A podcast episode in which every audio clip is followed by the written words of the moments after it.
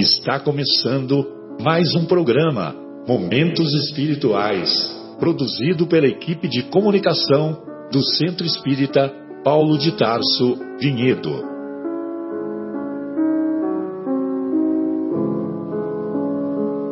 Se guardas contigo o estigma do sofrimento, indagando pela solução dos velhos problemas do ser e da dor, se percebes a nuvem que prenuncia a tormenta e o vórtice traiçoeiro das ondas em que navegas, vem conosco, estudemos a rota de nossa multimilenar romagem no tempo, para sentirmos o calor da flama de nosso próprio espírito, a palpitar e morredouro na eternidade, e acendendo o lume da esperança, perceberemos juntos, em exaltação de alegria, que Deus, o Pai de infinita bondade, nos traçou a divina destinação para além das estrelas.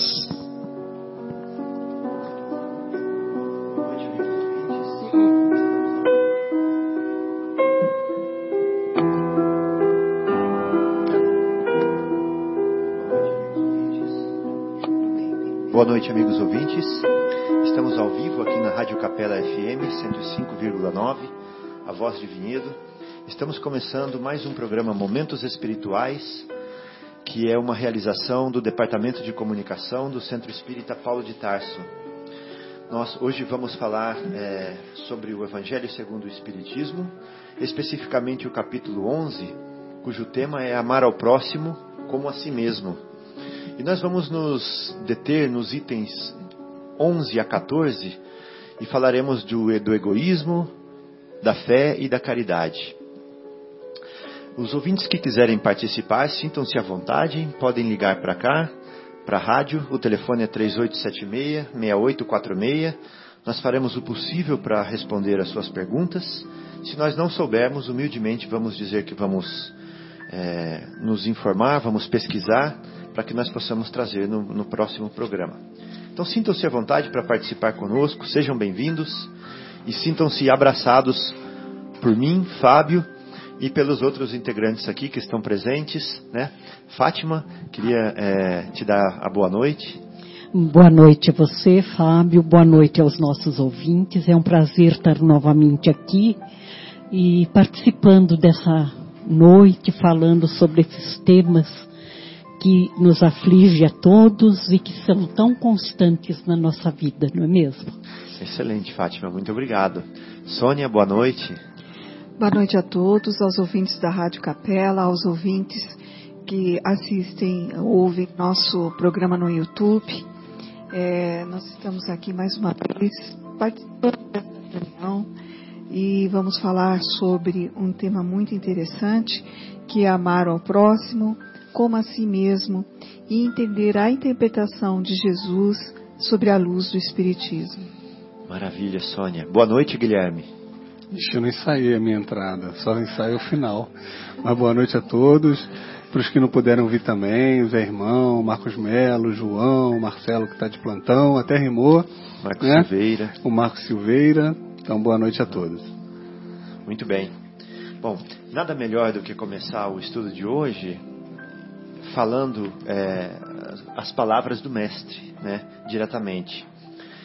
Esse item, né, no item número 1 do capítulo 11 do Evangelho segundo o Espiritismo, Allan Kardec pega vários trechos dos Evangelhos que têm o mesmo fundo, que têm o mesmo ensinamento, que têm a mesma moral, e os reúne todos aqui no começo do item 1 a 3, né, do Evangelho. Ele pega três itens desse mesmo fundo e coloca aqui para mostrar para nós que o amor ao próximo, como a si mesmo, é o maior mandamento, né, da lei de Deus.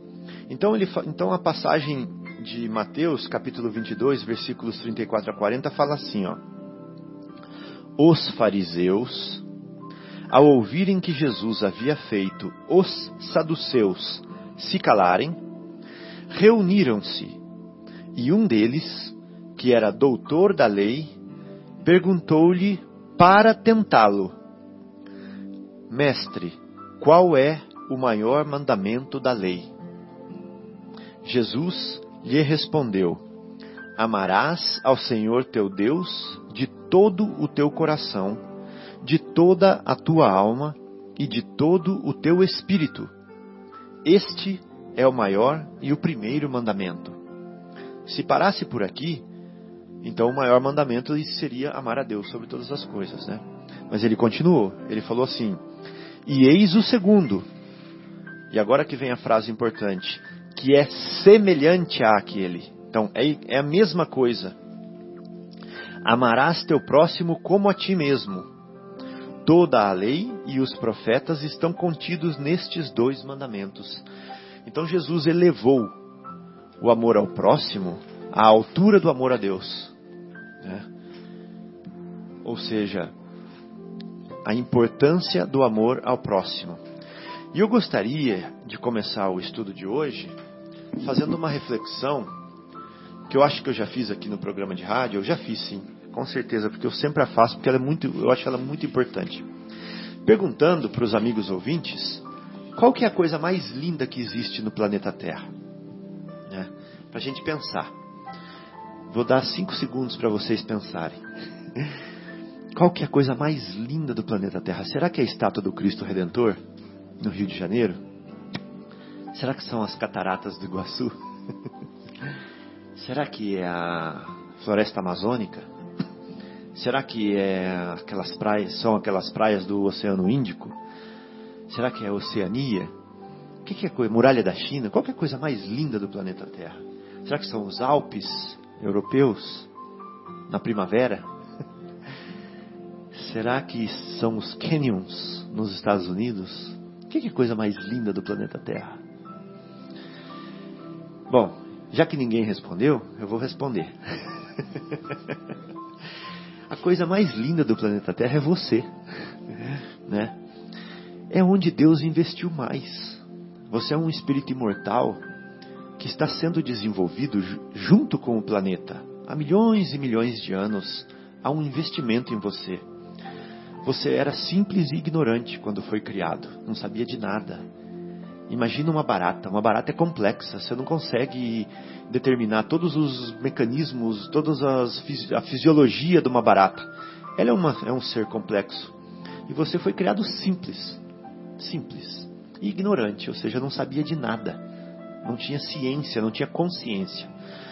A partir dessa simplicidade, dessa ignorância, você foi sendo desenvolvido e trabalhado com estímulos intempéries da natureza ao longo de milênios e milênios ou milhões de anos, passando por diversos estágios da natureza para chegar nesse reino onde você está hoje, que é o reino nominal, e ainda continuar recebendo estímulos, ser carregado no colo pelos seus espíritos protetores, pelas mães abnegadas que te acolheram toda vez que você nasceu nesse planeta, instruído pelos mensageiros, pelos profetas, pelos médiums, né, pelos livros. É um trabalho imenso de Deus para conosco, sabe, para nos trazer até aqui onde nós estamos. E hoje, quando Ele olha para nós, Ele fala assim: eis a minha obra-prima, né? Cada um de nós somos a coisa mais linda que Deus fez. Então, quando eu olhar para uma outra pessoa, quando eu olhar para Fátima aqui, eu vou falar assim: puxa, Fátima, quão grande é a rota, né, que você tem percorrido para chegar até aqui onde você está, né? Quantas dores, quantos suores, quantas lágrimas, quanto sangue, quanto sacrifício, quantas separações, quantas uniões, né, quantas fomes, quantos frios você passou, né, para chegar aqui na onde você está, fazendo esse trabalhinho de aqui junto conosco no programa de rádio, lá no Paulo de Tarso, coordenando o passe, né, coordenando o curso, né? Ainda está sofrendo dores nessa vida, ainda está sofrendo separações, né? Ainda está sofrendo todos os estímulos que a natureza nos dá, né, para você gravitar para Deus, para você se aconchegar no colo de Deus, da Mãe Divina. Eu gosto até de chamar Deus mais de mãe do que de pai, sabe, Sônia? A Mãe Divina é uma grande mãe, né, que nos propicia isso. Então, essa mãe que nos gerou, que nos acalentou, que nos deu de mamar, né? Que nos trocou a fraldinha, que nos acolheu no calor dela, que levantou a noite para o nosso choro.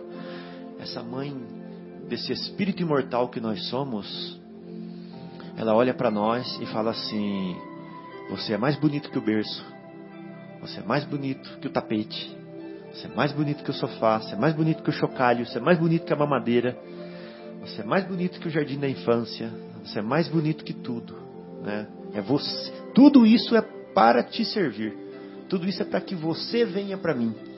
Então, quando Deus olha para a gente, Ele fala assim: você é mais bonito que a montanha, você é mais bonito que a árvore, né? Você é mais bonito que o rio, você é mais bonito que a estátua, porque tudo isso é para te servir, tudo isso é para que você venha para mim. Não é lindo isso, esse pensamento? Muito. Essa reflexão, Fátima? Muito lindo.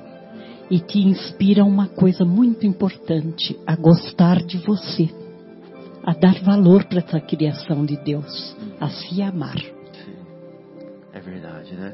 Ou seja, você é um espírito trabalhado, né? Sofrido, e tem que valorar tudo isso que você passou, né? Sim, tem. Por mais que passe, tem o acolhimento de Deus que nos dá essa força. Então vamos aprender todos a nos amarmos, né? Para dar valor para essa criação que Deus fez. Coisa linda. Porque se a gente se amar, a gente vai conseguir amar os outros. Muito bem. Caso contrário, não, né? Ai, depois dessa explanação, né? Realmente a gente vê a grandeza de Deus, o seu ensinamento.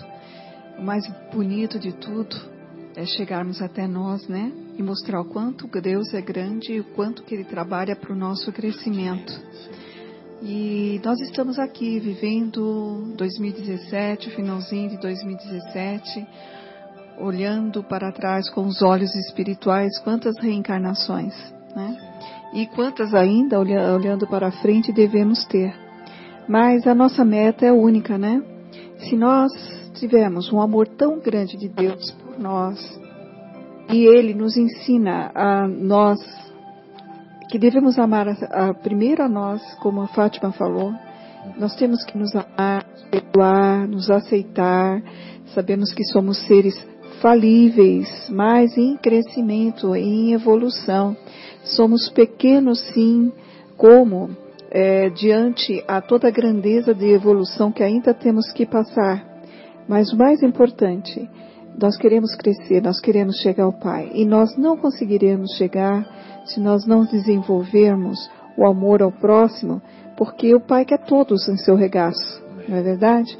Então, nós não podemos crescer até o Pai ignorando o nosso próximo, desprezando o nosso próximo. Não são as novenas e nem os terços rezados, né? As orações contadas, as promessas pagas, mas sim as nossas atitudes. Tem uma frase que eu acho muito bacana, que parece que é uma expressão de Francisco Xavier, né? Pregue o Evangelho o tempo todo. Se possível, use palavras. Então, a gente tem que fazer as atitudes nossa refletir. E se nós precisamos crescer, o nosso melhor instrumento é o nosso próximo. Como que eu vou desenvolver o amor se eu não tenho meu próximo para aprender a amar? Como eu vou desenvolver o instrumento do perdão se eu não tenho o meu próximo para perdoar? Como que eu vou desenvolver a intolerância, né? A resignação, a paciência, né? O espírito de solidariedade, de ajudar, de ser fraterno. Diante a tudo isso, a Deus, eu não tenho o meu próximo para ajudar. Então, o próximo é o instrumento. E os ensinamentos veio do melhor modelo que pisou nesse planeta, que é Jesus, né? E Jesus não deixou a gente desamparado. Durante todos esses séculos, 20 séculos desde a chegada dele, ele trouxe para nós, durante essa trajetória da nossa vida, ele trouxe tantos auxiliares, né? A gente pode contar com Gandhi, com São Francisco de Assis, podemos contar com Joana de Ângeles, né, que passou como Joana, Joana de Ângeles, a própria Joana d'Arc, que é o espírito de Judas, né? Segundo as leituras espíritas, a reencarnação dele, e tantos outros que vieram, né? Daniel, né? Que foi um profeta também bem no início da fase medieval. Depois, chegando até o tempo contemporâneo, nós temos Madre Teresa de Calcutá, Irmã Dulce, Francisco de Assis, e assim uma gama grande, né? Nós estamos falando daqueles que foram mais cristãos, né? Temos ainda o próprio hindu, que foi o Dalai Lama, o Gandhi, e temos ainda o Dalai Lama, né? E etc. Todos eles vieram trazer para nós o quê? O ensinamento do amor ao próximo, da tolerância, da sabedoria da vida, e é o que faz o que os nossos cristãos. Então, nós temos referências positivas para nós, né? Excelente. Muito bem, Sônia. Excelente. Então, eu separei aqui algumas frases, né? No capítulo de hoje, eu gostaria de ler essas frases e que a gente comentasse elas, porque eu achei que elas são o cerne, sabe, do ensinamento desse capítulo. E a primeira fala assim, ó: que cada um, portanto, empregue todos os esforços em combater o egoísmo em si, né? Que cada um empregue todos os esforços em combater o egoísmo em si, certo de que esse monstro devorador de todas as inteligências, esse filho do orgulho é causador de todas as misérias do mundo terreno. Então, olha só, essa mensagem é assinada por Emmanuel, já trabalhando, né, na doutrina em Paris, em 1861, quando ele assina essa parte do Evangelho. Então, ele chama o egoísmo, né, de um monstro devorador das inteligências. Fala que ele é filho do orgulho e que ele é causador de todas as misérias do mundo terreno. Como que a gente pode entender isso? Que o egoísmo é causador das misérias do mundo terreno. Será que é verdade isso? Bem, na questão 913 do Livro dos Espíritos, Allan Kardec diz assim: entre os vícios, qual o que podemos considerar radical? Já o dissemos muitas vezes, o egoísmo. Dele deriva todo mal. Estudai todos os vícios e vereis que no fundo de todos existe egoísmo. Impressionante. Essa questão já diz muito, né? Nossa, tudo. Ou seja, ele é a raiz, dos outros vícios. Isso. Ou seja, eu querer tudo para mim. Sim, eu me achar mais importante do que todo o resto, né? O irmão, aquele amigo, aquela pessoa que está do lado, nem pensar, primeiro eu. Então quer dizer que todo o mal que existe no planeta deriva daí, os espíritos estão nos ensinando. Inclusive, em uma outra obra tem uma frase que fala assim: o que é o bem? Não, o que é o mal? Não, o que é o mal? O mal é o bem só para mim. E o que é o bem? O bem é o bem para todos. Interessante essa frase, né? Eu não sei onde ela está, mas ela ficou na minha cabeça. Fala assim, ó: o mal é o bem só para mim. Esse que é o mal. E o que é o bem? O bem é o bem para todos. Né? É interessante essa frase. É muito interessante essa frase. Se você for ver, isso remonta lá na Gênesis. Lá na Gênesis. Sabe por quê? Na hora em que Adão e Eva destronam Deus, eles tiram Deus do centro. Ou seja, eles descartam a árvore da vida e vão para a árvore do conhecimento das coisas. Eles vão desfrutar a vida, né? Eles vão para o conhecimento do bem e do mal. Eles querem ser igual a Deus. Eles querem se desligar de Deus e serem o próprio Deus. Então, quando eles destronam a Deus, quando eles colocam Deus fora do centro e se colocam no centro, começou o egoísmo. O egoísmo é você no centro, né? É um ismo do ego. É um ismo do ego. Então, quando existe esse ismo do ego, ou seja, espiritismo, hinduísmo, né? Cristianismo, egoísmo, é um ismo do ego. né? Ou seja, é uma seita, uma religião, um modo de ver, uma filosofia do ego, né? É um viver do ego, isso. Fábio, nos primórdios, quando o homem estava na sua escala evolutiva, ele ainda como primata praticamente, o egoísmo foi um dos instrumentos para a sobrevivência. Isso, muito bem. Ele precisava sobreviver, era a lei do mais forte. Então, ele matava para comer, primeiro ele comia. Ele tinha que pensar nele, né? Ele tinha que pensar nele, na sobrevivência. Então, ele era um instrumento para que a raça perpetuasse e que pudesse desenvolver com o passar dos milênios. Então, ele é da natureza muito primitiva, mas ele não é mais um instrumento necessário no homem contemporâneo. A ideia é que hoje a gente não precisa mais ter esse sentimento de guardar, preservar, primeiro eu, depois os meus, né? E por fim os outros, né? Por resto nada. E essa ideia é um outro trabalho que o ser humano tem que aplicar. Sim. E claro, ninguém deixa de ser egoísta de um dia para a noite. Mas a cada passo que ele se esforça em dividir o que ele tem, em se preocupar com o seu próximo, em trazer alguma atitude em favor daqueles que são necessitados, ele está indo para a lei do progresso.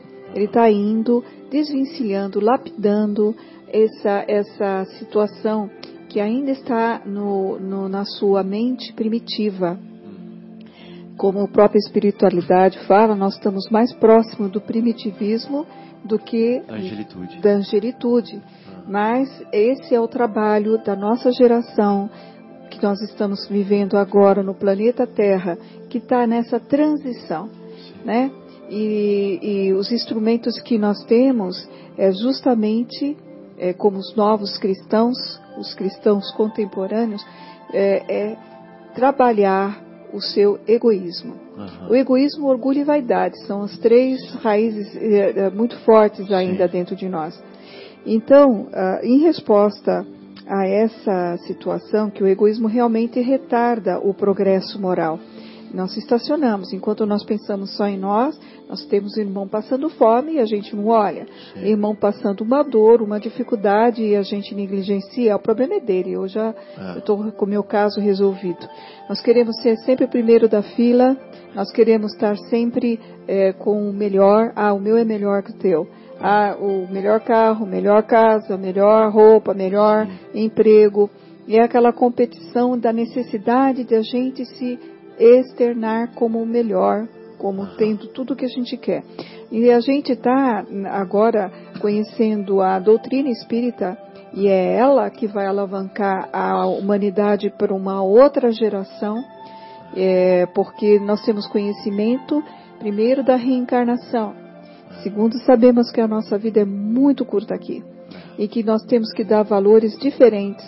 Parar de desprender os nossos olhos aos bens materiais e às nossas posições e aos nossos interesses, tudo que é voltado nosso. Você viu, a gente sempre acaba falando, né, na primeira pessoa, e começar a trabalhar a nossa modificação. Então, dentro de todos esses conceitos que o Espiritismo traz, a gente vê que a nossa passagem é breve, que o nosso espírito é eterno, que aqui é uma escola educativa, é o educandário, e que nós temos todos os recursos através do melhor instrumento que Jesus nos deixou e que o Espiritismo nos traz. O melhor instrumento para a gente vencer o egoísmo é o conhecimento. Quando você tem o conhecimento, sabendo que o que você está aqui, de onde você veio, para onde você vai, e qual a natureza e classificação do seu grupo de convivência aqui nesse planeta, nós percebemos que o planeta Terra é uma grande sala de aula e que aqui nós estamos aprendendo a lição de burilamento dos nossos sentimentos que não precisamos mais usar para sobreviver. Porque tudo é fácil na vida de hoje, né? A natureza, a ciência trouxe para a gente uma facilidade de vida muito grande. Então a gente não precisa mais usar esse instrumento de sobrevivência que é o egoísmo. Nós podemos e devemos usar o instrumento do conhecimento para a nossa lapidação. Não vamos sair daqui do planeta angelicais, né? Nós estamos ainda em ascensão. Mas um esforço diário das nossas mudanças é o que conta aos olhos de Deus. Sim. Né? Muito bem, Sônia. Muito obrigado. Jesus, quando esteve aqui, ele já estava preocupado com esse egoísmo existente nas pessoas. E já naquela época foi que ele sentenciou, né? Ama o teu próximo como a ti mesmo. Faz ao teu irmão o que queres que te façam. Se a gente conseguir um pouquinho isso, o egoísmo vai se desfazendo do nosso ser e nós vamos nos melhorando. Excelente. Não é mesmo? Excelente, Fátima. Muito bem. Inspiradas as colocações suas e da Sônia. Uma outra frase que eu trouxe é o seguinte: a negação, o egoísmo é a negação da caridade e, por conseguinte, o maior obstáculo à felicidade dos homens. Será que o egoísmo é a negação da caridade? Ou seja, ele é o oposto da caridade? O que é a caridade, né? A caridade é o amor em ação, né, Sônia? É isso mesmo, segundo Paulo de Tarso, né? A caridade é amor em ação. Olha só. Então, se a caridade é o amor em movimento, né, o egoísmo é o contrário disso. Porque é eu ignorar o próximo, é eu não ver o próximo. Né? Ou seja, o amor é eu se importar, eu me importar. Eu se importar é bom, né? É. O amor é eu me importar com o próximo. Então, vamos supor, Fátima, eu tenho amor por você, né? Estou preocupado com você, eu quero te ajudar, o que você está fazendo me importa, né? O que você fez, o que você vai fazer me importa, o que você está sentindo me importa, eu quero participar, eu quero estar do seu lado, quero abraçar, quero conviver. Isso é amor, né? Com certeza. Aquele amor que o Cristo ensinou, né? Agora, qual que é a negação, qual que é o contrário de tudo isso? Eu não estou nem aí para você, Fátima. Eu passo e nem te vejo. Você não existe para mim. Né? Você não existe. Isso é o contrário do amor. Né? E quando é assim? Quando eu penso só em mim. Quando toda a minha percepção, todo o meu desejo, toda a minha ideologia, tudo está voltado só para mim. Eu não vejo os outros, eu não vejo nada fora de mim. Então, isso daí é sim. O egoísmo, que é isso, né? É a negação do amor, é a negação da caridade. A gente em um programa, acho que você estava, a gente estava falando sobre qual é o oposto de amor. E a tendência da gente é dizer que é a raiva, né? O ódio. E não, é a indiferença, que é o oposto do amor, né? Exatamente. E a indiferença é a característica do egoísta, né? E falando, linguisticamente falando, o oposto do egoísmo, que precisa de amor para isso, é o egoísmo, que é o indiferente. O oposto do egoísmo é o altruísmo, para então, que precisa de amor para ser altruísta, né? Que é aquele amor desinteressado, de querer fazer o bem, de pensar antes nos outros do que em si mesmo, né? Ah, que bonito, Guilherme. É o ismo também, né? O altruísmo. Exatamente. Tem a ver com abnegação, né? Negar-se a si mesmo e em favor dos outros. Exatamente. Ô Fábio, uma coisa bem interessante que essa geração de espíritos que estão nascendo, são eles que vão ser os nossos professores. Professores, excelente. E é verdade, sim. As crianças é que vão ensinar os adultos. Uhum. E é um fato tão notório que uma prima contou uma situação que é inédita. E eu acho que vale a pena para a gente observar as crianças de hoje e tirar elas como lição para nós mesmos. Entrou uma menininha no escritório dela, é um escritório de uma grande firma que fica em São Paulo, um complexo muito grande lá, e essa menininha era filha de uma das funcionárias lá. E essa minha prima, ela tinha uma caneta na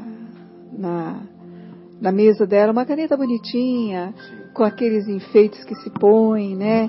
Às vezes tem uns penugem, tem o rostinho. É caneta bem infantil, mas ela tinha na mesa dela. E aí a menininha foi passando em várias salas e veio até com uma bonequinha na mão. Então, ela falou, nossa, que bacana, você ganhou essa bonequinha. Ela falou, eu ganhei essa bonequinha. Quem deu? Ah, a tia Sueli lá da outra sala. Que bacana, que bonito. Olha, também quero te dar uma coisa, eu vou te dar essa caneta bonita. Ela falou assim, não, muito obrigado, eu já ganhei, eu já tenho essa bonequinha. Nossa. Mas eu quero te dar. Ela falou, não, muito obrigado, eu já ganhei, eu já tenho essa bonequinha. Quem ensinou isso para essa criança? Entendeu? Justamente, idade, 3 anos. Nossa. Então, nós temos que falar, a gente, é uma lição, né? Ela já estava satisfeita, ela aceitou a primeira, ela não precisava do segundo. É como assim, olha, dê para outros, dê para alguém que não tem. Era mais ou menos essa reflexão. Que lindo. Então você vê, o despreendimento desses espíritos é uma lição para nós. Por que ter mais se você já tem um, né? Mais importante era deixar ou transportar para uma outra pessoa, né? Então é uma forma bonita de ver que não é um egoísmo centralizado, né? Porque nós temos uma sede, nós somos fracos, na verdade. Nós somos uma fraqueza muito grande, né? Nós permitimos os erros com muita facilidade para nós. Nós vemos muitos erros das outras pessoas, mas nós somos um pouquinho, às vezes, condescendentes, né? Conosco mesmo. Por isso que eu falo, a natureza da gente é tender a ser egoísta, a esquecer ou anular o próximo que está perto de nós. Mas quando a gente tem um instrumento do conhecimento e o exemplo como essa garotinha, e a gente começa a repensar, nós temos que repensar a nossa vida e as nossas atitudes, para a gente conseguir passar de ano, né? Passar para o melhor, né? E isso que você falou me tocou bastante, de quem que nós vamos aprender? Nós vamos aprender a lição dos nossos políticos, por exemplo, né? Que vieram do meio de nós, que nós colocamos lá, ou nós vamos aprender a lição dessa garotinha, né? Qual desses dois nós vamos alimentar dentro da gente? Que tipo de notícia eu gosto de ver no jornal, né? Eu gosto de me ligar, de me sintonizar com essas coisas instrutivas, positivas, ou eu gosto de me sintonizar com as coisas destrutivas, negativas? As coisas destrutivas e negativas, nós devemos orar por elas, né? E vamos aprender com as positivas, né? Construtivas. Quer falar alguma coisa?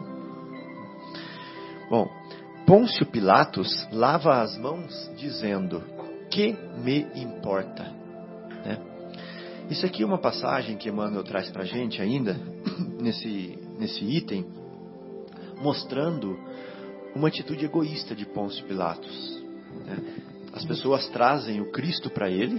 Ele fala assim, vocês querem matar essa pessoa que eu vejo como justa, por quê? Né? E no final, de tanto eles insistirem, ele fala assim, olha, eu tenho aqui o meu vinho, a minha uva, a minha mulher, as coisas que me servem. Ah, o que me importa esse plebeu aí? Né? É cômodo, né? É. O que me importa? Lavo as mãos, fica mais fácil. Esse Galileu, eu lavo as mãos. É. E a gente nunca para para pensar que lavar as mãos é uma atitude egoísta, né? Com certeza, então, deixar o problema de lado, então eu vou livrar-se dele. Eu vou abrir meu coração aqui e contar uma coisa que aconteceu, acho que foi ontem comigo, ontem ou anteontem, não sei. Só para vocês verem quem vos fala. Estava descendo a rua 9 de julho de Vinhedo, no centro, e eu estava bem atrasado. Eu tinha que fazer uma coisa, várias coisas, e voltar para casa para ajudar minha esposa, eu estava atrasado já. Descendo a calçada, à minha frente tinha uma pessoa com as pernas cortadas, as duas, só até o joelho ela tinha. Quando eu vi aquilo, no meu inconsciente veio assim, agora você não tem tempo para isso. Vai lá e faz o que você tem que fazer. Entra naquela loja que você está indo para ela e agora não é hora de você fazer caridade. Entendeu? Mas eu peguei, atravessei a rua, antes de chegar na pessoa, porque se eu passasse na frente dela, talvez eu ia fazer alguma coisa, no meu inconsciente eu ia perder mais tempo, né? Mas eu atravessei a rua e fui fazer o que eu tinha de fazer. E depois, quando eu saí da loja, eu esqueci, nesse momento, de olhar a pessoa ali sentada, né? Quando eu olhei para trás, já tinha carros na minha frente e não dava mais para ver a pessoa lá. E eu tinha que ir em outro lugar ainda. E eu fui nesse outro lugar, mas pensando assim, olha como eu sou, né? Olha como eu sou. Vai saber da necessidade dessa pessoa que está ali. Talvez ele era para eu ser o bom samaritano nesse momento, e ele ali caído, e está todo mundo passando, ninguém fazendo nada, e Deus não conseguiu tocar meu coração, né? Eu tinha que ter descido do meu cavalo, eu tinha que ter dado ajuda para ele, eu tinha que ter feito alguma coisa para ele, e não fiz. Fiquei com isso na minha cabeça. Assim, esse é você, Fábio. Esse é você, preletor da Casa Espírita, que vai no programa de rádio, que vai no sábado, que faz não sei o que, que faz... Esse é você, tá vendo? Então, para mim, foi uma lição para mostrar quem eu sou. E eu fiquei com isso na cabeça. Aí o que aconteceu? Depois que eu fui em todas as lojas, eu falei assim...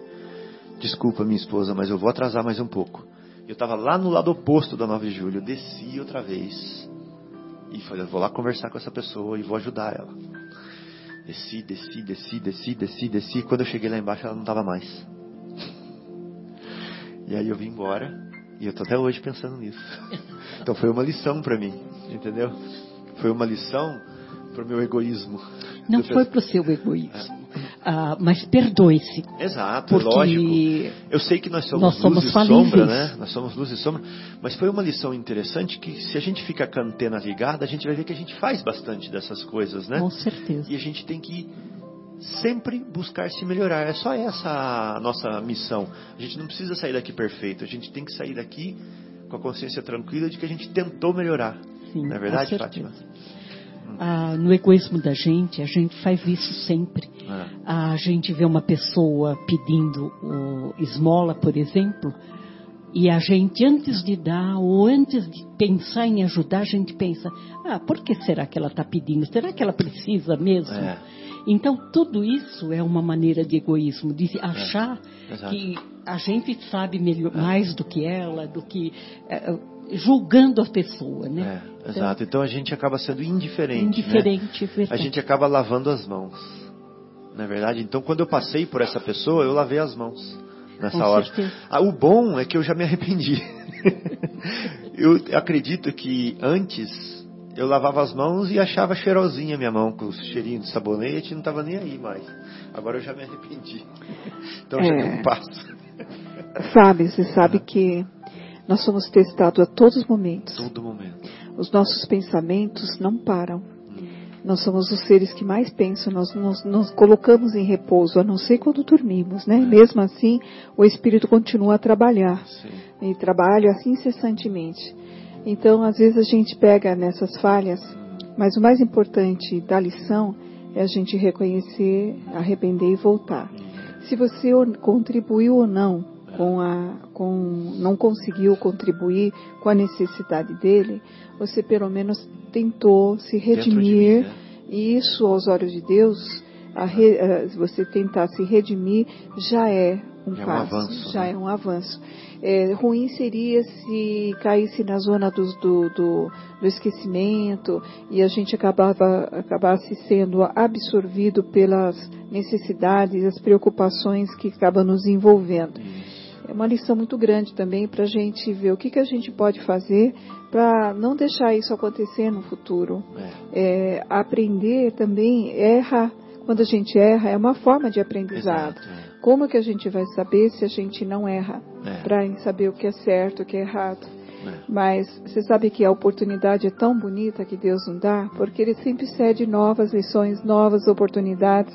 Sim. E aí a gente pode reestruturar um futuro melhor, né? Você não pode voltar ao passado, como dizia Chico, né? Para tentar consertar aquilo que já foi remediado.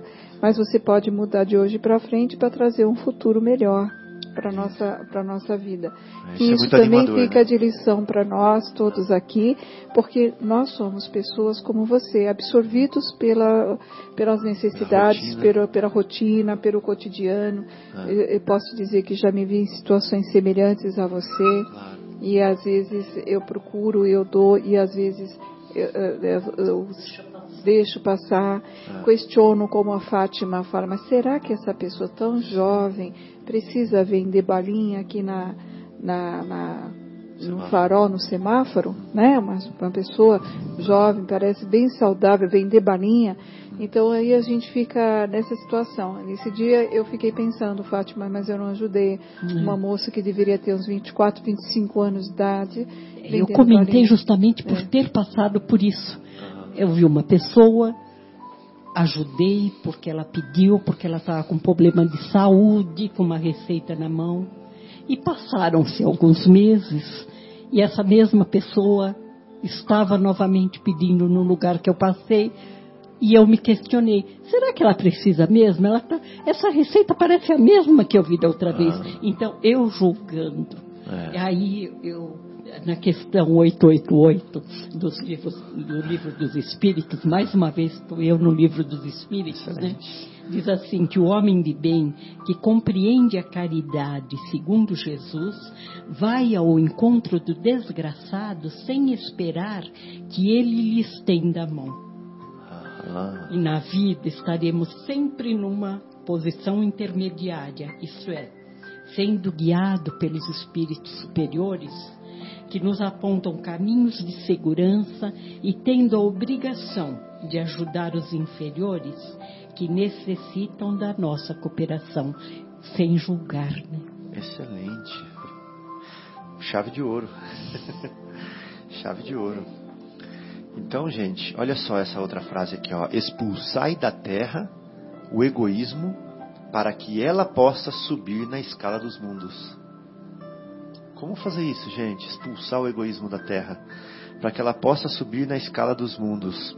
Porquanto já é tempo de a humanidade envergar sua veste viril para o que cumpre que primeiramente o expilais dos vossos corações. Emmanuel. Mas ele dá a resposta, né? Dá a resposta. A resposta que eu achei muito interessante são 3 passos. Usar as suas armas, usar as suas forças e usar a sua coragem. E ele começa com a coragem, que ele fala que há mais coragem em você a vencer a si próprio, que aí que está o egoísmo, do que o próximo. E as forças... A gente quer sempre vencer o próximo, né, Sônia? Justamente, aquela competição, né, daquela sobrevivência antiga. E ele fala, né, que as armas que nós temos, nós temos a primeira arma que nós temos, assim, que eu acho que sempre devemos ressaltar, é o próprio Jesus, que foi o modelo para nós, para vencer o egoísmo. Ele cuidava de qualquer pessoa que viesse até ele. Poderia ser adúltera, meretriz, poderia ser criminoso. E ele não tinha nenhum tipo de preocupação em denegrir a imagem dele. O que os outros vão pensar de mim? O que os outros vão pensar? A preocupação dele era ajudar, querer servir, né? E aí que a caridade funciona, porque você ser caridade no impulso, naquele impulso de ajudar, de dinheiro, essa não é a verdadeira caridade. A caridade é a caridade que você utiliza da forma consciente, de dar sem querer receber, por querer ajudar. Nem nós, espíritas, que sabemos que a caridade é a porta da salvação, como a igreja também cristã fala sobre isso, a católica e outras religiões, dar para ficar esperando um lugar no céu não é a verdadeira caridade. Ficar esperando o bônus hora não é a verdadeira, porque você está fazendo esperando algo. É dar pelo prazer de ajudar, de auxiliar, de servir, de ver um sorriso, de acalentar um choro, de abraçar, de trazer um conforto, seja ele material ou espiritual. E sair de lá com a melhor das recompensas, que é a satisfação de ter ajudado, mas não esperar nada em troca, porque essa é a caridade que Jesus prega e que Deus olha por nós. Então, até saber usar a caridade da forma correta, é a mesma coisa que eu dar um instrumento para uma pessoa que nunca usou uma roçadeira e falar para ele, roça aí, se ela nunca pegou, né? Nunca, não sabe como utilizar, como dar um instrumento para uma pessoa que não é cirurgião, que é um advogado, que como é que ele não sabe nem como utilizar. É. Então, na verdade, a gente tem que saber usar a caridade das múltiplas formas e das múltiplas manifestações que a caridade pode ser dado, que o amor verdadeiro, a paciência, a tolerância, a indulgência, né? A fraternidade, isso são um dos instrumentos que a gente pode utilizar. E dar sem ver a quem, né? Sem interesse pessoal, sem, né? Interesse pessoal. É. Olha, eu te ajudei, mas você está me devendo, entendeu? Eu estou de quando eu precisar, né? É. Então, esse desprendimento da caridade, que são o quê? Um instrumento para a gente anular o egoísmo. Exatamente. É o instrumento mais forte, é a arma mais forte e que a gente pode usar para anular o egoísmo. Excelente. O remédio e o mal, né? Excelente. Isso aí vem de encontro com aquilo que você falou no começo. Pregue o Evangelho. Se necessário, use palavras. Né? Ou seja, como que você vai extirpar o egoísmo da humanidade para a Terra subir na escala dos mundos? Começando em você. E também vai de encontro com o que a Fátima falou. Comece se amando. Com certeza. Né? Então, muito legal. Se ninguém quiser comentar mais alguma coisa, agora nós vamos para o intervalo. Quer falar alguma coisa, não, Fátima? Pode. Bom, voltando então com o programa Momentos Espirituais, aqui da Rádio Capela FM 105,9, a voz de Vinhedo. Esse programa é uma realização do Centro Espírita Paulo de Tarso, do seu Departamento de Comunicações. Hoje nós estamos estudando o capítulo 11 do Evangelho segundo o Espiritismo, que não é o Evangelho Espírita, tá bom? Para vocês entenderem, que tem muitas pessoas que questionam, né? Por que o Espiritismo tem o seu próprio Evangelho? O Espiritismo não tem o seu próprio Evangelho, é o Evangelho de Jesus, só que os estudos são feitos assim, a parte moral é coletada, né? Os ensinos morais são coletados do Evangelho e são agrupados de acordo com um tema, para nosso entendimento. É só isso, mas é o Evangelho de Jesus, e comentados pelos Espíritos Superiores e comentado por Allan Kardec. Novo Testamento. No Novo Testamento. Então vamos lá, vamos dar prosseguimento. Agora nós vamos ver as palavras de um espírito que se chama Pascal. Ele fez essa psicografia numa cidade que se chama Sens, em 1862. E ele falou assim, ele fez uma pergunta: quando tomareis o Cristo por modelo de todas as vossas ações? Essa é uma pergunta, gente, que eu queria convidar vocês a pensarem. Quando tomareis o Cristo por modelo de todas as vossas ações? Sabe por quê, Fátima, que eu fiz questão de colocar essa pergunta aqui? Porque eu me dei conta de que nós somos muito bons admiradores do Cristo. Sim. Nós somos só admiradores. Então pode ser que tenha irmãos evangélicos nos ouvindo aqui agora que sejam mais admiradores do Cristo do que nós, que estamos aqui nessa mesa. Pode ser que tenham irmãos católicos que ainda sejam mais admiradores ainda do Cristo. E aí você põe 3 admiradores de 3 doutrinas diferentes, católico, espírita, protestante, para discutir, eles vão se matar, eles vão se degladiar, porque eles querem mostrar quem admira mais o Cristo. Mas a questão não é essa. A questão é quem segue o Cristo. Né? Aí tem uma grande diferença. Então a gente discute sobre Jesus nas ruas acaloradamente. A gente faz preleção sobre Jesus acaloradamente. A gente fala aqui na rádio sobre Jesus acaloradamente. A gente ensina para os nossos filhos. A gente ensina e fala, não sei o quê, admirando o Mestre. Né? Mas a gente não está pregando o Evangelho com as nossas atitudes. Ou seja, nós não estamos seguindo Cristo. Fazendo o que Ele fez. Dando os exemplos. Exato. Né? Nós não estamos seguindo o Mestre, seguindo o modelo, vivendo como Ele viveu. Né? Vivenciando como Ele vivenciou. Então, por isso que eu achei essa pergunta tão importante. O Espírito fala assim: quando tomareis o Cristo por modelo de todas as vossas ações? Pensar, né? É para pensar muito. Então, tudo agora que a gente for fazer no nosso dia a dia, vamos pensar assim: será que eu estou sendo só admirador do Cristo? Já deve fazer desde outras encarnações que nós somos admiradores dele. Sim, sim. Por exemplo, no livro Renúncia, tem um espírito que se chama Carlos Clenagan, né? Que na reencarnação anterior se chamava Pollux. Um espírito afim dele, que ele chama até de alma gêmea, né? Porque ela fala assim, nós fomos criados do mesmo sopro de vida, ou seja, nós nos amamos na eternidade, porque nós somos afins, somos semelhantes. Então esse espírito afim, semelhante, que o ama, que ama esse Pollux, que depois vem na outra vida e se chama Carlos Clenagan, vem para ajudá-lo. E o Carlos Clenagan, quando ele era Pollux, ele já era sacerdote. Ele já era sacerdote. E ele faliu na missão dele, porque ele só admirava o Cristo. Aí ele veio numa outra vida como Carlos Clenagan, como o quê? Como padre. Abandonou a batina. Faliu novamente. Faliu a tal ponto de chegar a condenar à morte, né, a pessoa que veio para ajudá-lo, esse espírito superior que era Alcione, né? Então ele está passando a vida dele admirando o Cristo.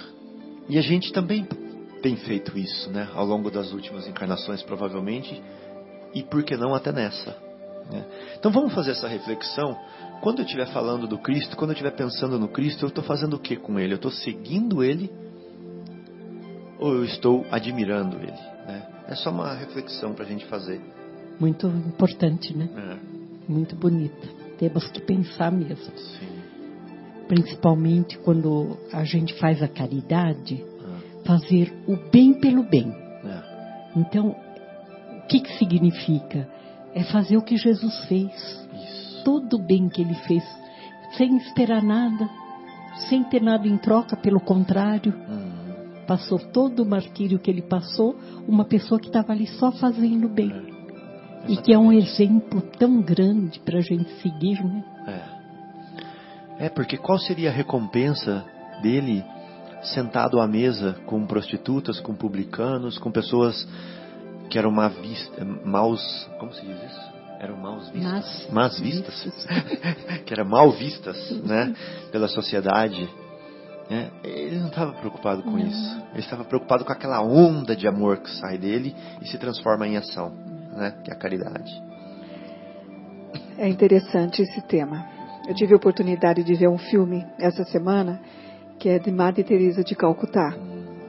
E ela, mais do que ela, não existe alguém que executou tão bem a caridade. É, uma síntese bem rapidinha, a Madre Teresa de Calcutá, ela era madre, pertencia a uma ordem, e que foi servir essa ordem lá na região da Índia. Ela era professora e ela dava aula para jovens que tinham condições familiares aquisitivas melhores. Mas a Madre Teresa, ao sair do convento, ela se condoeu com a tremenda miséria das favelas lá na Índia. E ela pediu a permissão da ordem dela se ela pudesse ajudar por um determinado tempo essas pessoas, porque ela via que presa num convento, rezando e orando, ela não ia alcançar a necessidade de praticar a caridade realmente. E assim ela recebeu um induto para que ela pudesse sair por um determinado tempo, e ela começou a socorrer as pessoas de uma favela. E eram inúmeras necessidades, desde a fome, das doenças. Ela sabia fazer partos difíceis ela conseguiu fazer. Segundo a literatura espírita, diz que ela tinha um dom de cura também, que ela conseguiu, inclusive, curar até rancinianos, principalmente na jornada dela. E quando o tempo dela terminava, ela pedia novamente para a congregação que desse e adicionasse mais um ano. E assim ela conseguiu 3 anos. E nesse interim tinha um bispo, tinha um padre da região e a madre superiora que ficou no lugar dela naquela escola, onde prestava assistência para as filhas dos proletariados, das pessoas mais ricas do local. Por um lado, um padre conhecia e entendia bem a missão da madre. O padre sempre incentivava ela e sentia-se orgulho das coisas que ela fazia e apoiava bastante. Por outro lado, a madre superiora achava que ela estava há muito tempo já afastada, que ela era uma freira e que ela tinha que voltar para ficar presa no convento, que era lá a missão dela. Ela prestou os votos, ela tinha que ser freira presa no convento. E ela não entendia a missão de caridade, né? E mostra esse conflito no filme, da exigência de seguir Jesus dentro de um conceito totalmente teórico. Sim, enquanto isolado. A Madre Teresa de Calcutá seguia Jesus nos préstimos de socorros, na prática. E ela cresceu, ganhou respeito e notabilidade daquela região.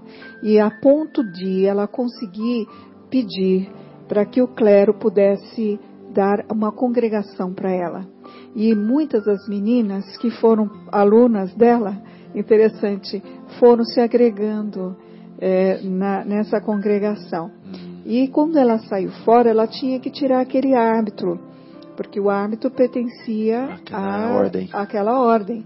Então ela pegou um lenço, um lençol, um pano, tecido branco que tinha um barrado azul, e ela colocou... porque criou ela, a própria dela. Criou a própria dela. E daí para frente ela conseguiu, graças ao padre que apoiava e ao bispo que perguntava o que você acha, e o bispo...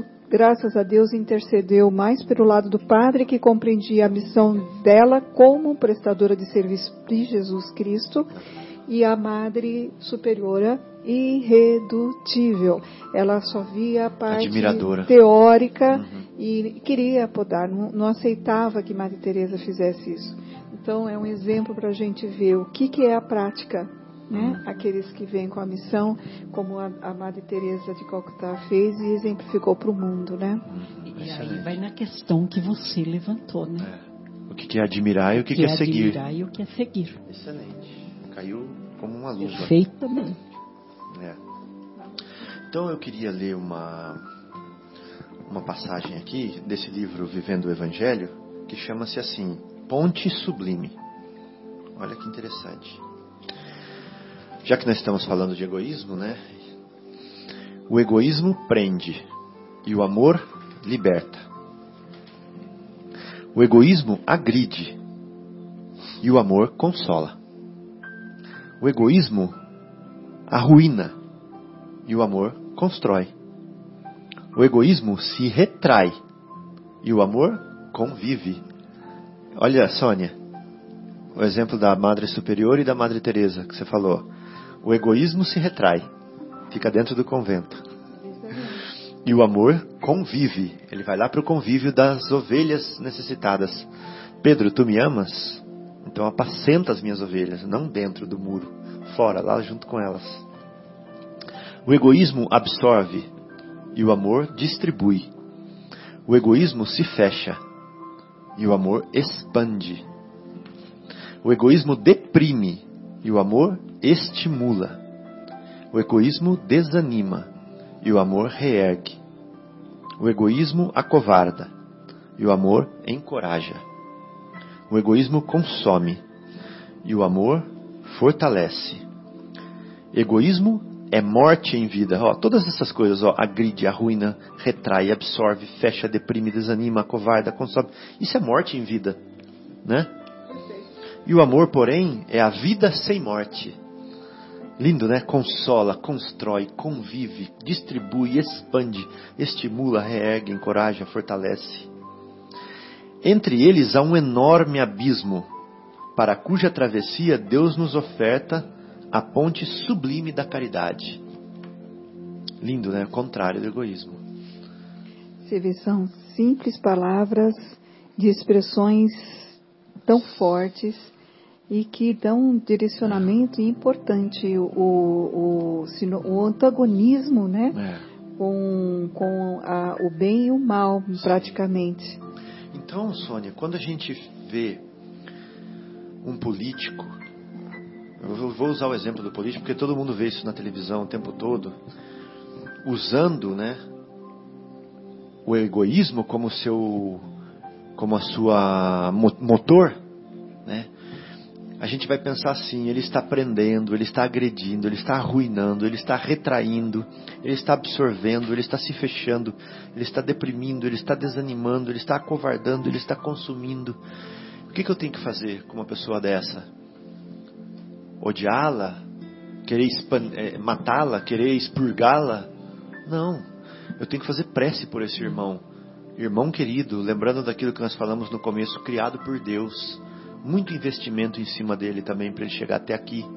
Está no caminho errado, né? Está no caminho da morte em vida. Sim, né? Pensando só em si, achando as suas dores maiores que as dos outros. Isso, então nós vamos agora passar a rezar por ele, né? A desejar que ele melhore, que ele saia desse e ele venha para o amor, que é a vida sem morte. Sabe a diferença?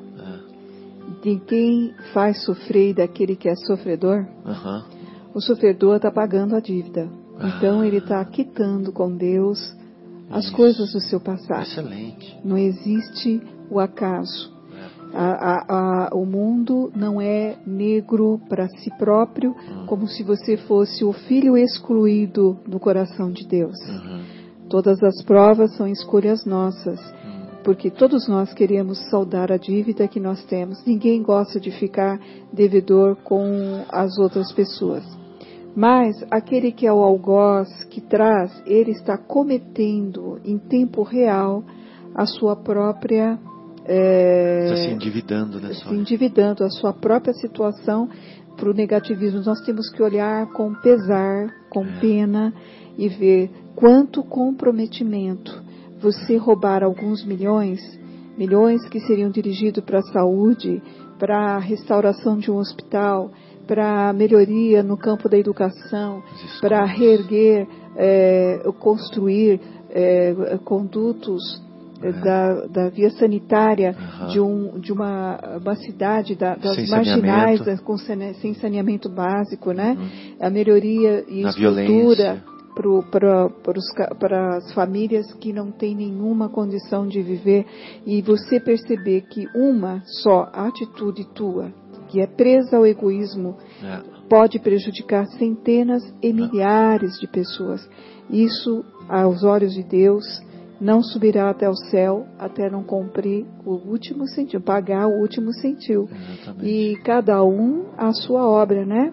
Segundo Jesus, Deus, ele olha... A cada um segundo a sua obra. A cada um segundo a sua obra. Então você imagina o comprometimento que hoje nós assistimos, que não para de crescer, a corrupção de tantos e tantos políticos, que nós devemos simplesmente repensar nas próximas eleições que estão próximas, simplesmente não votar e orar, porque eles vão precisar de bastante oração. O sofrimento deles vai ser o mais algozes de todos os juízes. Sabe qual é o mais algozes de todos os seus juízes? A consciência. A consciência. Não é um homem de branco falando você vai para o inferno, você vai... É a sua consciência. Quando alguém vir mostrar todas as consequências dos seus atos, aí você vai falar assim: ai meu Deus, né? O que eu fiz, não é verdade? Hoje eles não estão vendo isso, mas vão ver. Não querem ver. Mas... não querem ver, estão se fechando, né? Mas vão ver. E o dia que eles perceberem, vão dar valor para a paz que poderiam ter se não tivessem agido assim, né? Exatamente. Porque não tem dinheiro no mundo que pague poder deitar e dormir em paz, né? Nossa, falou tudo. E isso está longe deles conseguirem, né? Então, olha só, agora nós vamos para um outro espírito que se chama... Não, ele não se deu nome, ele só se chamou de Espírito Protetor. E essa mensagem foi escrita em Cracóvia, em 1861. Ele fala assim: sim, meus filhos, é inútil que o homem ávido de gozos... O que é ávido? Louco por gozos, né? Querendo muito, desejoso. Gera sensações, né? Isso.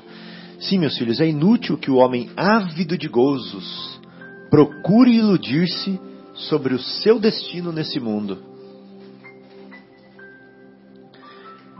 pretendendo ser-lhe lícito ocupar-se unicamente com a sua felicidade. É inútil isso. É inútil. Primeira coisa, ninguém praticamente vai viver mais que 100 anos. São exceções que vivem mais que 100 anos, né? Bem poucos. Então, na média aí, ó, 100 aninhos para você curtir aquela mulher linda que você comprou com o seu dinheiro. Mas ela vai ficar linda daquele jeito uns 20 aninhos só. É, que não é para sempre, né? E até você. Com né? certeza. Se você se acha feio hoje, olha no espelho daqui 20 anos. Daqui 30, daqui 40, daqui 50. Então, a boa notícia é essa. Vai só piorar. Então, a verdadeira beleza é a interior. É a beleza do espírito imortal. Né? Essa aí não. Essa daí não vai piorar. Essa vai só melhorar. Né?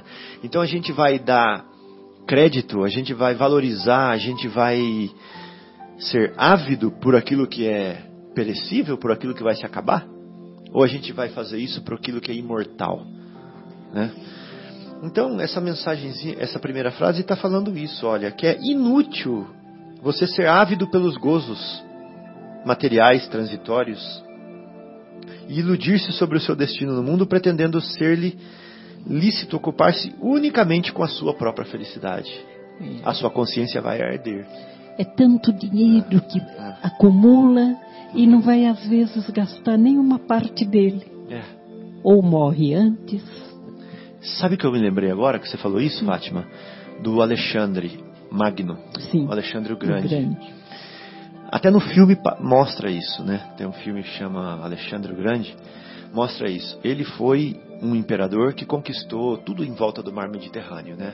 Norte da África, Oriente Médio, ali onde está Israel, aquele lado da Turquia, Grécia, Itália, Espanha, tudo, França, tudo isso daí era dele, né? Ele era o imperador que conquistou até perto da Índia, ele foi, até na Índia praticamente.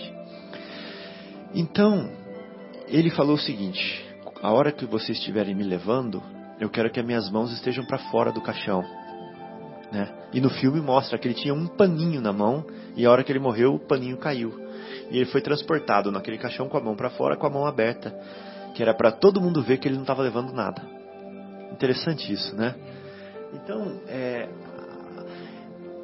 a gente... É um convite a gente buscar primordialmente os valores espirituais e não os valores materiais. Com certeza. Primordialmente. Perfeito. Né? Então, quando a pessoa pega uma mala de... Um monte de mala de 51 milhões... 51, 52... 51 milhões de reais, né? 51. Coloca dentro da mala, das malas, um apartamento lá de bunker, escondido. Essa pessoa está iludida. Completamente. Né? Aí vai chegar na hora que ele estiver lá no plano espiritual, se nessa vida ele ainda não conseguir avaliar isso, vai chegar um tutor dele e falar assim: vem cá, minha criancinha, vamos sentar aqui no colo, vamos conversar. Você está vendo aquela criança ali? Olha tudo que ela passou na vida dela por falta daquele dinheiro. Você está vendo aquela pessoa ali que morreu, que perdeu a oportunidade naquela vida? Foi por falta daquele dinheiro. Você está vendo aquele pai que bateu naquela mulher, que separou, que suicidou depois, e aquela criança se prostituiu? Foi por causa da falta daquele dinheiro. Imagina como vai ficar a consciência, né? Então é isso. Essa pessoa, ela fez isso. Ela deu valor nas coisas materiais. Devido, né? E pensou só nela. Ninguém está falando que o conforto, que ter dinheiro não seja bom. O que não pode ter é dar o valor excessivo que isso tem. Né? É pequeno perto do resto. Então a pessoa guarda o dinheiro, fica ambicioso, passa por cima de tantas pessoas para arrecadar coisas materiais, e no fim morre e não leva nada, deixa para os outros brigarem. Isso. Então é dar o devido valor a cada coisa, né? É a avarícia, né? Ou seja, a avarícia é um vício também, que é filha do egoísmo. Com certeza, né, Guilherme? Você que é o filósofo aqui, você que é uma pessoa que gosta de estudar a raiz das palavras, a etimologia, eu acho que a avarícia é uma filha do egoísmo, né? Vou procurar. Então, eu queria dar uma parte aí, complementando essa situação, sim, que fala sobre os políticos, né? E tem um livro que chama Um Roqueiro no Além. Vocês já leram? Do Nelson Moraes. Eu tive a oportunidade, que na verdade foi um livro psicografado, e é o retrato de Raul Seixas quando chegou no plano espiritual, depois do desencarne dele. E numa das passagens, onde ele já tinha sido recuperado, ele desencarnou vítima de drogas, né? Desequilíbrios de toda espécie, né? Desequilíbrios de toda espécie. Mas ele deixou um legado, porque as músicas dele têm uma potencial mensagem. Tanto é que até hoje ele tem um fã-clube. E ele já morreu. O Guilherme pode pesquisar, mas acredito que uns 40 anos já tenha passado nessa situação. Ah, tá, não, ele morreu em 89. 89? Então não. Então ele morreu, ele tem 28 anos. Exatamente 28 anos.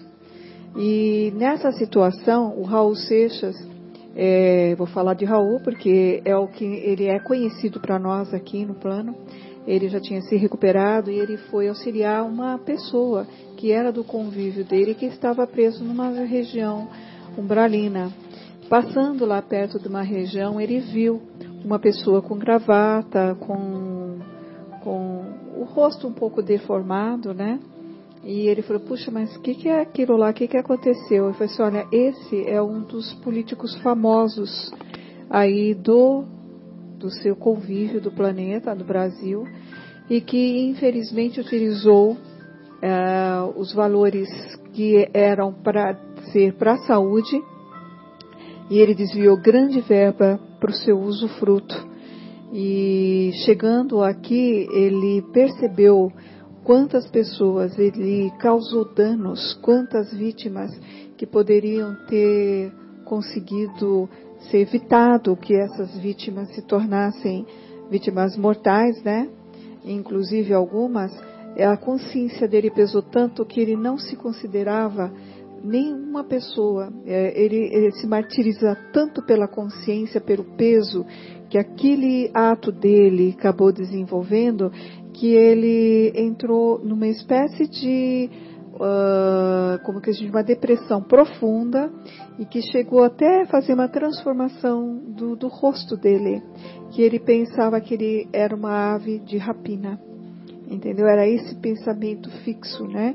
E você vê, ele mesmo se puniu, ele mesmo criou o cárcere pelos seus sentimentos de remorso profundo, e ele mesmo criou essa deformidade, né? Essa imagem que pode ser plasmada.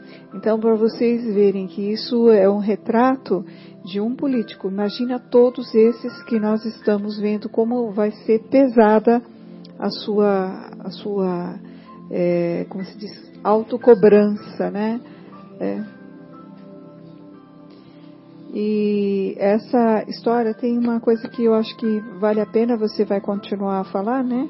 Pode falar, porque tem aquele do Vivendo o Evangelho, que é o item 13. Gostaria de ler, Fátima?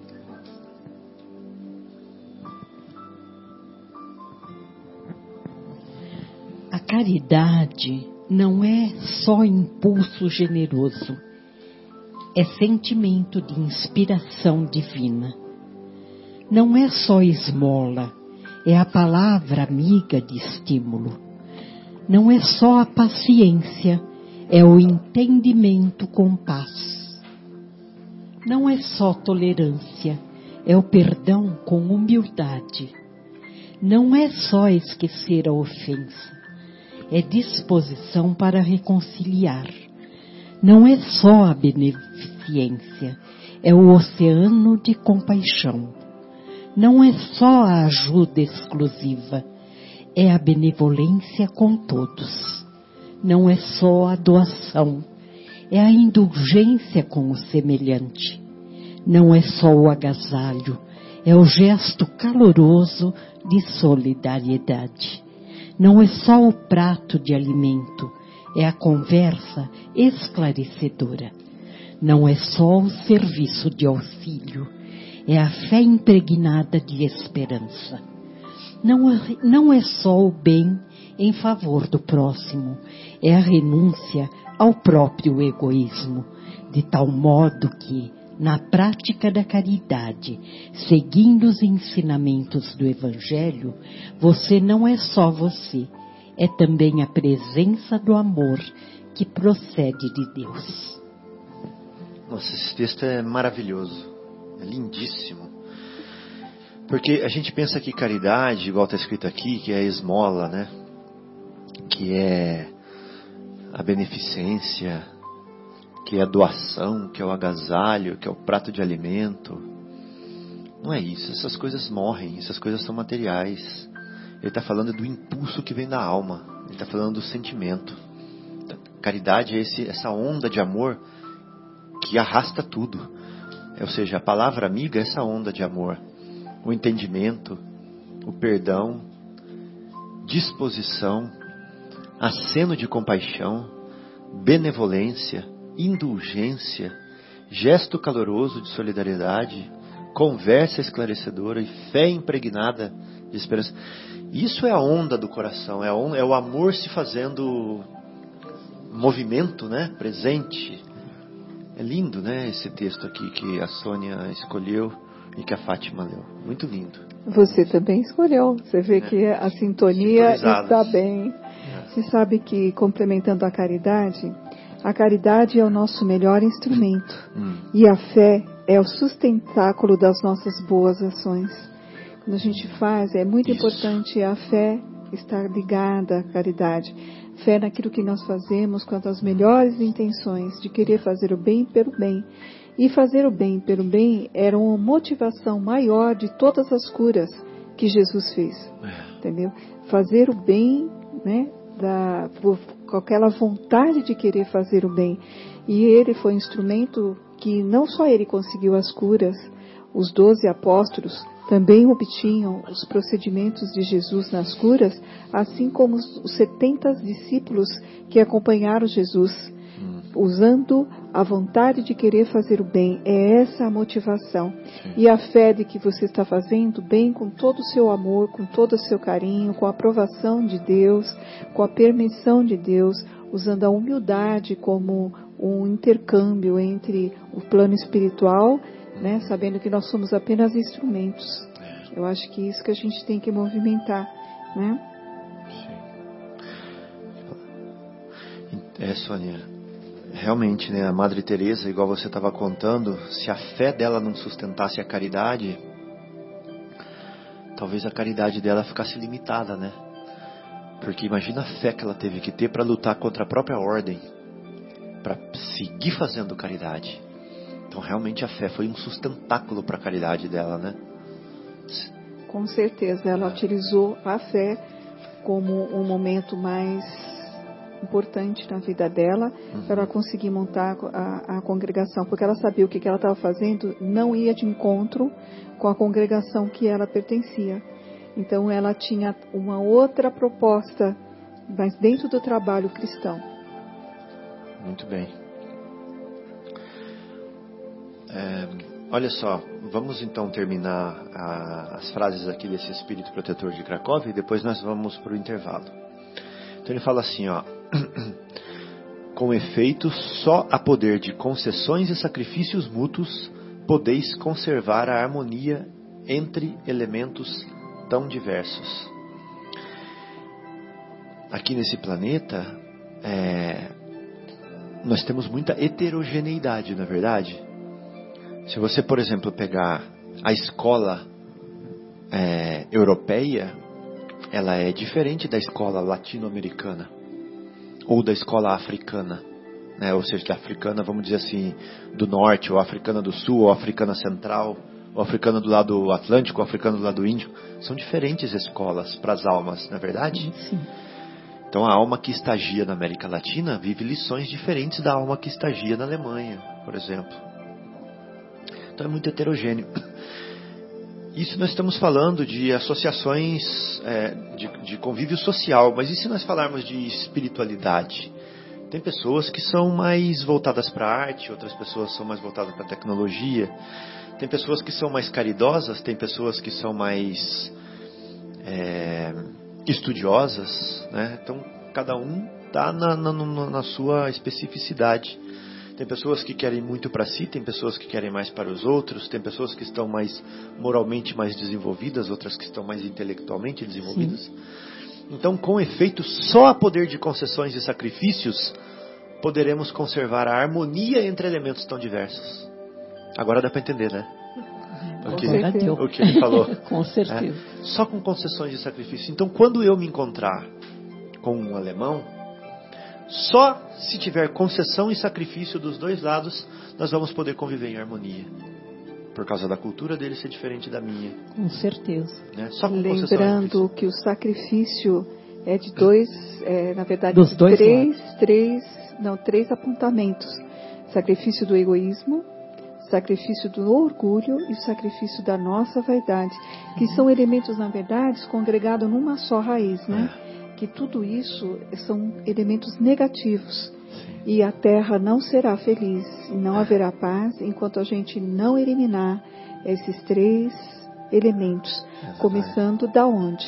Em que lugar? De nós mesmos. Não é um lugar físico, geográfico, é um lugar interior, porque nós vamos ser células referentes para as nossas pessoas que convivem conosco. Sim. Nós vamos ser célula no nosso trabalho. Nossa, fulana mudou, fulana está mais compenetrada, ela está mais tranquila, menos irritada, fulana está tendo paciência, ela sorri mais, ela fala bom dia, ela fala boa tarde, ela veio oferecer serviço, está sendo solícita, veio trazer um bolo. Por que será? Então, gostei, o exemplo vivo. É como a gente fala, pregue o Evangelho o tempo todo. Se necessário. Se necessário, fale. Então, ela falou com o quê? Com atitudes. O que nós devemos fazer? Tomar atitudes, não é verdade? Excelente. Então ele fala assim, ó, para terminar, né, essa parte do programa. A história da cristandade fala de mártires que se encaminhavam alegres para o suplício. Hoje, na vossa sociedade, para serdes cristãos, não se vos faz mister nem o holocausto do martírio, nem o sacrifício da vida, mas única e exclusivamente o sacrifício do vosso egoísmo. Nossa, que diferença, né? Do vosso orgulho, é que a Sônia falou, ó, os três pilares, e da vossa vaidade. Triunfareis se a caridade vos inspirar e se a fé vos sustentar. Agora a Fátima vai ler um trechinho aqui pra gente, Fátima, do que se trata, como é... Não, apenas uma mensagem. Uma mensagem, né? Então vamos lá. Senhor Jesus, confiantes fazemos esta prece por nossa terra. Aflige-nos a miséria material e espiritual de milhões de seres. Angustia-nos ver suas aspirações inatingidas. Entristece-nos a falta de caridade e religiosidade. Pedimos, pois, Jesus, vossa graça, para que governantes e governados unam suas forças em busca do bem comum. Renovai os corações para que os homens sejam capazes de construir uma sociedade cristã enraizada no trabalho de justiça, amor e caridade. Nossa, que mensagem linda, né? Realmente consoladora. Então, eu queria também ler uns trechos que eu copiei de uma palestra que eu ouvi do Adenauer Novaes, né? É um expositor espírita da Bahia. Eu acho ela tão linda e tem tudo a ver com o que nós estamos falando hoje. Eu ia escutando e copiando, digitando no computador enquanto eu escutava. Eu queria compartilhar com vocês algumas frases que eu copiei. Ele falava assim, ó. Colo da mãe. Tá? Mãe com M maiúsculo. Quando tiver medo, ansiedade, sinta-se conectado à mãe divina. Quando tudo desaba, tudo conspira contra, quando não há saída, quando está tudo em desequilíbrio, evoque, lembre-se da Mãe Divina. Não há dor que resista à nossa conexão com a Mãe. Tudo se apequena quando estamos no colo da Mãe. Lembra? Tenta lembrar de quando a gente fazia isso no colo da Mãe. A gente vinha chorando assim, aquele desespero. Tudo se apequena quando estamos no colo da Mãe. A Mãe é inexplicável. É possível senti-la no silêncio da alma. Cognitivamente, ou seja, raciocinando, né?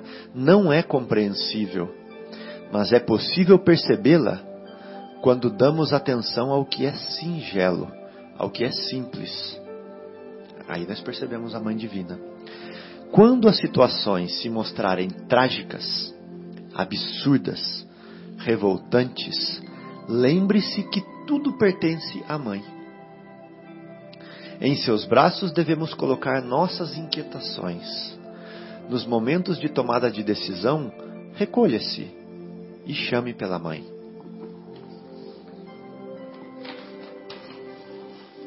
Ao deitar-se, ao invés de pensar nas preocupações, nos planos, viu, Guilherme? Ao invés de fazer balanços, deite-se e diga: minha Mãe, a ti entrego o Espírito que sou. E durma ao balanço da Mãe Divina. Ao acordar, ao abrir os olhos, agradeça à Mãe Divina pela claridade. Tudo é graças à Mãe Divina. Olhar para cada pessoa e tentar sentir o mesmo amor que a Mãe sentir por você. Estamos falando de amar a Deus sobre todas as coisas e ao próximo como a si mesmo, não é verdade?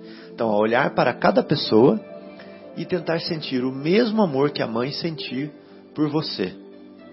O que fizer, o que desejar, acrescente: que a Mãe Maior nos abençoe. Tudo que você fizer, acrescente isso: que a Mãe Maior nos abençoe. Então, a melhor maneira de reverenciarmos a Mãe Divina é amarmos como ela nos ama. É lindo isso, né? A melhor maneira de agradecer essa Mãe que dá esse colo para nós é amar quem ela ama. Ou seja, amar a obra dela, amar os nossos irmãozinhos.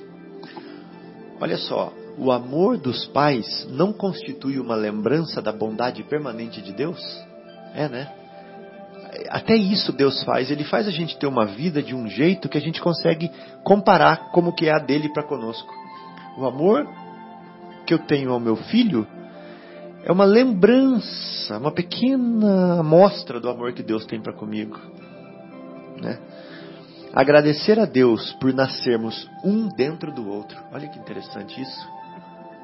Nós nascemos, Fátima, um dentro do outro. É a divindade mostrando como podemos aprender a amar como se fosse nosso. Até para vir ao planeta tem que ser dessa forma, senão não viria, né? E a gente aprende a amar, Sônia, como se fosse nosso. É verdade, é, compartilhar. Como se ele fosse seu. Olha que lindo isso. Célula a célula, compartilhamento. Exato, como se fosse parte. Ao mesmo tempo com um certo egoísmo, né? Meu filho, meu. Exato, aí a gente, né, aí descamba para o desequilíbrio, né? É emprestado. Se não tomarmos cuidado. Exatamente. Então, eu quis trazer isso para a gente refletir, né, sobre esse sentimento de que tudo se apequena quando estamos no colo da Mãe. É muito interessante, é uma boa referência, né? Que, como diz, o amor de Mãe é uma referência muito importante. Imagine da Mãe Divina, né?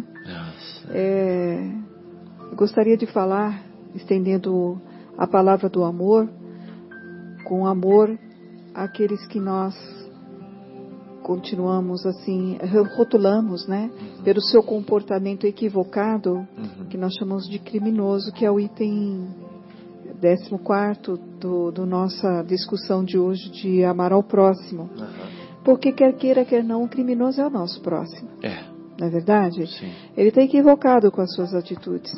Eu acho que a leitura do Evangelho, Vivendo o Evangelho, né, que é uma psicografia fantástica do nosso querido André Luiz, coespírito, através do médium Antônio Baduí Filho, ele expõe de uma forma interessante de como que nós devemos olhar o criminoso. Uhum. Não é fácil, porque ele nos causa mal. Sim.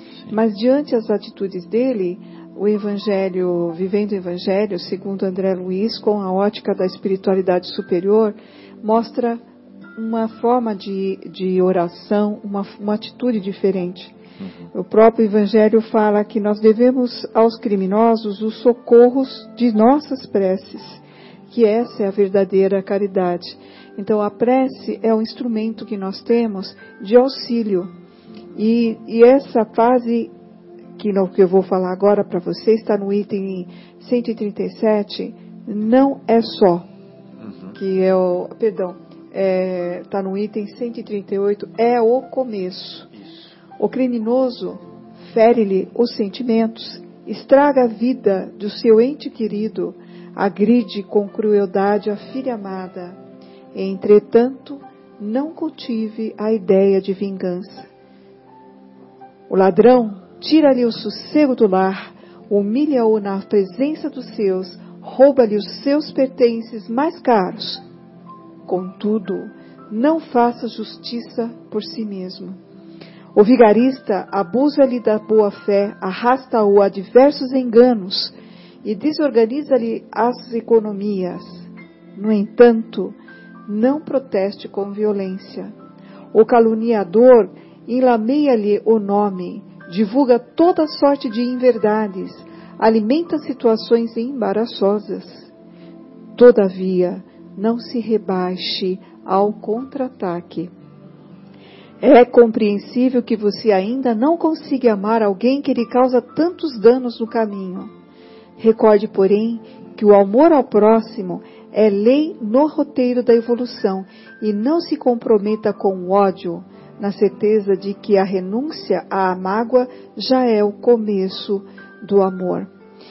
Nós não temos como desenvolver amar os seus inimigos, que é um dos itens do estudo do Evangelho, que nós não temos como trabalhar isso com o amor fraternal que a gente tem pelos nossos filhos, nossos maridos, pelos nossos amigos, parentes, mesmo aqueles que são próximos, conhecidos, colegas. Mas só o fato de não odiar e não desejar o mal é uma expressão de amar. Porque você compreende que a natureza dele é de causar o mal. A natureza dele é de fazer isso. Ele ainda está na natureza das agressividades. Ele não tem um desenvolvimento do amor fraternal. É a natureza equivocada. Porém, nós não devemos entrar na faixa dele e se tornar um semelhante a ele. Quando nós vingamos, quando nós utilizamos a justiça sobre as próprias mãos. Somente um ser pode fazer a justiça. E essa justiça cabe a Deus, não a nós. Ele tudo assiste. Nem Jesus julgou, né, Sônia? É verdade. Daí a necessidade de a gente ser indulgente, uhum, com as imperfeições alheias, né? Uhum. Porque nós já tivemos tantas imperfeições. Se hoje a gente está um pouquinho melhor, temos é que agradecer, ter conhecido esse caminho que nos leva a estudar, a tentar ser mais compreensivos, né? Com certeza. A Fátima está falando que ela vai dar essa palestra semana que vem. Então, olha só o que disse Isabel de França, em Havre, em 1862. Observai o vosso modelo. Quem que é o nosso modelo? Jesus. Que diria ele se visse junto de si um desses desgraçados, esses criminosos, políticos desonestos, né? Que diria ele? Lamentá-lo-ia, considerá-lo-ia um doente bem digno de piedade, estender-lhe-ia a mão. Em realidade, não podeis fazer o mesmo. Muitos de nós não podemos fazer isso ainda, né? Mas, pelo menos podeis orar por ele. Sim. Assistir-lhe o Espírito durante o tempo que ainda haja de passar na terra. pode ele ser tocado de arrependimento, se orardes com fé. É tanto o vosso próximo como o melhor dos homens, esta pessoa também. Olha que interessante, ele é o vosso próximo também, como o melhor dos homens. Sua alma transviada e revoltada foi criada como a vossa, para se aperfeiçoar. Ajudai-o, pois, a sair do lameiro e orai por ele. Isabel de França, Havre, 1862. Muito lindo. É. Então, quer falar mais alguma coisa? Não, só para lembrar que o Evangelho segundo o Espiritismo, amai os vossos inimigos... Abri na primeira vez aqui. É o capítulo 12, né? Isso. E é uma passagem muito interessante que fala: pagar o bem, o mal com o bem, os inimigos desencarnados, se alguém bater a sua face, apresentar-lhe também a outra. Então, as instruções dos espíritos sobre a vingança, o ódio e o duelo. São todos esses temas comentados nesse capítulo 12 de amai os vossos inimigos. Cai bem para o momento, né? Muito bem. E aqui no livro que eu estou na mão, Resposta dos Espíritos, tem um pedacinho que é muito interessante. Se é dando que se recebe, como bem sentenciou Francisco de Assis, há mais de um milênio, o que estamos esperando para dar amor, compreensão, tolerância, fraternidade, gentileza aos irmãos do caminho. Então vamos pensar nisso, né? Se eles estão errando, nós também estamos ainda na mesma caminhada.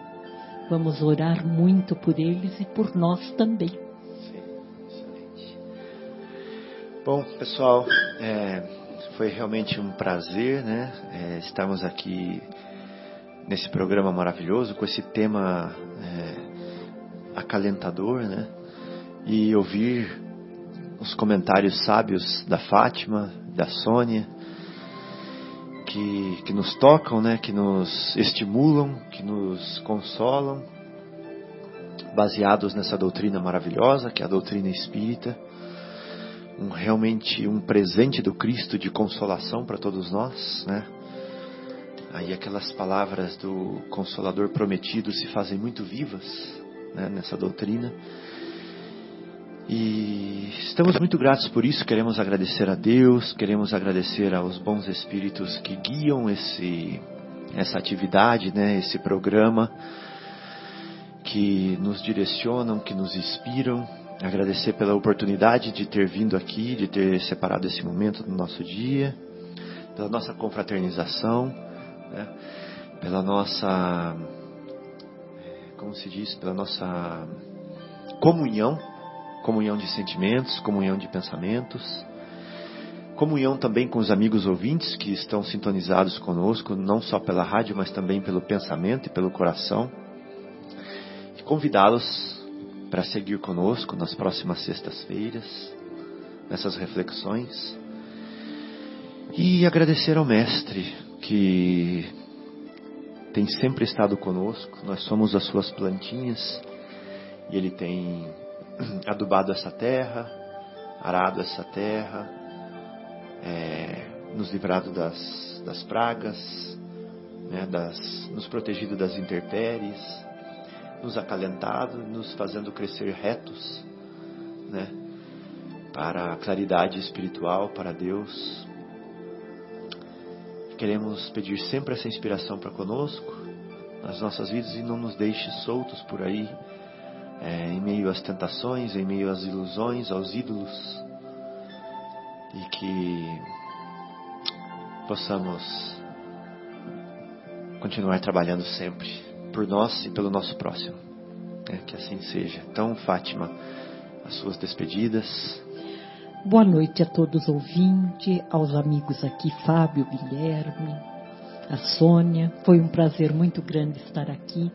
E desejo que Jesus ilumine o coração de todos, que este ano que vai se iniciar seja repleto de muita paz, muita harmonia, muita sabedoria no coração de todos nós. Que Jesus ilumine os nossos caminhos. Boa noite. Boa noite a todos vocês, é muito prazer estar mais uma vez aqui, falando, aprendendo, trazendo conhecimento. Eu gostaria de desejar a todos os ouvintes um feliz ano novo, uma boa passagem de ano, que 2018 seja repleto de paz, harmonia, amor e principalmente saúde, né?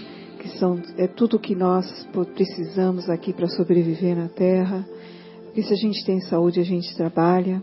Se a gente ama, a gente está cumprindo os mandamentos que nós discutimos aqui, que Jesus nos deixou e reforçou a ideia.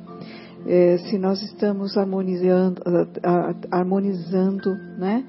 Nós estamos mantendo um conceito vibracional positivo. Enfim, é essa a ideia. Então, gostaria de deixar um abraço para todos vocês e uma reflexão para 2018, nós tenhamos essa vontade de modificar, lapidar os nossos corações, removendo as chagas do orgulho, do egoísmo e da vaidade. O mínimo que nós conseguirmos fazer com esforço já é um passo para a nossa escala evolutiva. Muita paz, que assim seja. Guilherme.